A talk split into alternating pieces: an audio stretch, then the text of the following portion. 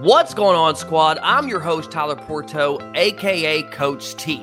And you're listening to the number one podcast for busy as shit parents who want to build confidence, create a healthy, sustainable lifestyle, lose at least 15 plus pounds of fat, and become the role model that you were born to be. I'm a husband, father of three, that is currently helping over 100 parents achieve their goals. Thank you so much for tuning in. Let's dive in today's episode.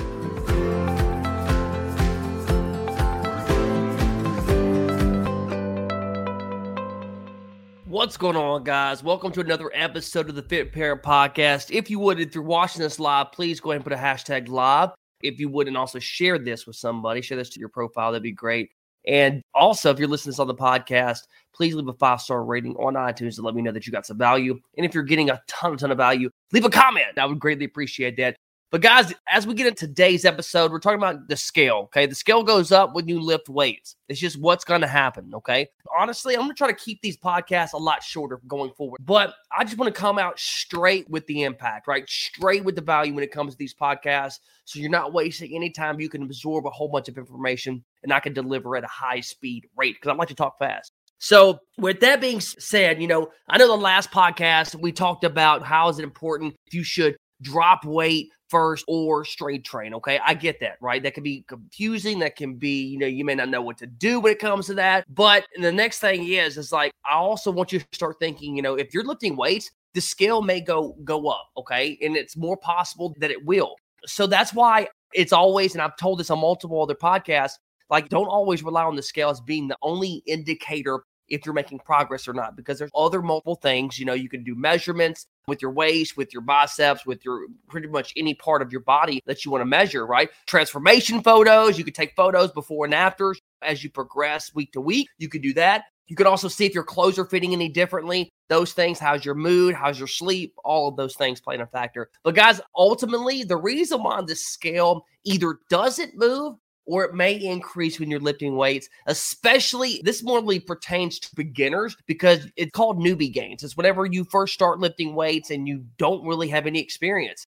Okay, so there's two scenarios. Either you haven't lifted in quite some time or you're just new strictly, like you're brand new to lifting weights. Okay, so that's why lifting weights, you know, at, at, when you first start off, that's why the most people will gain the most muscle, you know, the first six months to a year they can gain anywhere from you know 15 to 30 pounds, you know, depending on the individual of muscle, a solid muscle, just because it's called those newbie gains, right? So that's why I want to kind of talk to you today. Like, really, like if that's you, like if you're just starting out lifting weights, like think about that. Like, and this is what I, will try to paint this picture for you. You know, whenever you're burning fat, okay, you're burning fat by eat, staying in a calorie deficit. You're burning fat by building muscle, okay.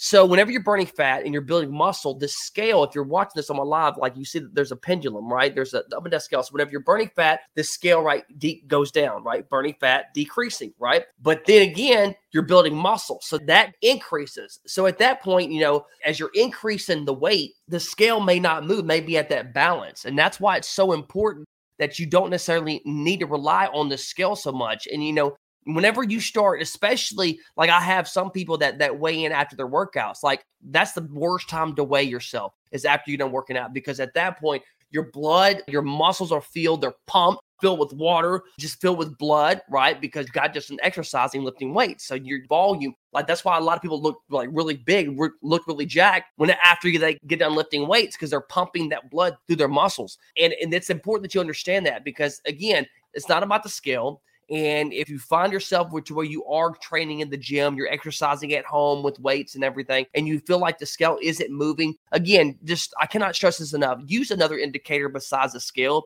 on about your progress because I guarantee it, your body is changing and you are getting results. It's just whenever you lift weights, you're building and creating muscle. And that's why the scale may be moving. That's why the scale may be going up. Oh, great. Of course, that's just one indication. That's just one thing, right? There's multiple other variations on why the scale may be going up. Okay. But we're not getting to that. We're talking about specifically about lifting weights and how the scale can go up if you lift weights. So just make sure, pay attention next time that you're you're tracking your progress to the scale. Just track other things, you know, and I always highly encourage that's the one of the two best things you can do is take measurements to know if you're actually building muscle and also to take photos. Like you cannot beat that. Like there's something that you cannot beat, and you'll see the change, right? Because I'm telling you, whenever you start working out, your body's going to transform, even though the scale may not move, because again, you're decreasing fat while increasing your, your lean muscle mass. So, overall, guys, don't focus on the damn scale. All right. Get over it. Stop focusing on that thing. Throw it away if you have to. I don't care what you got to do.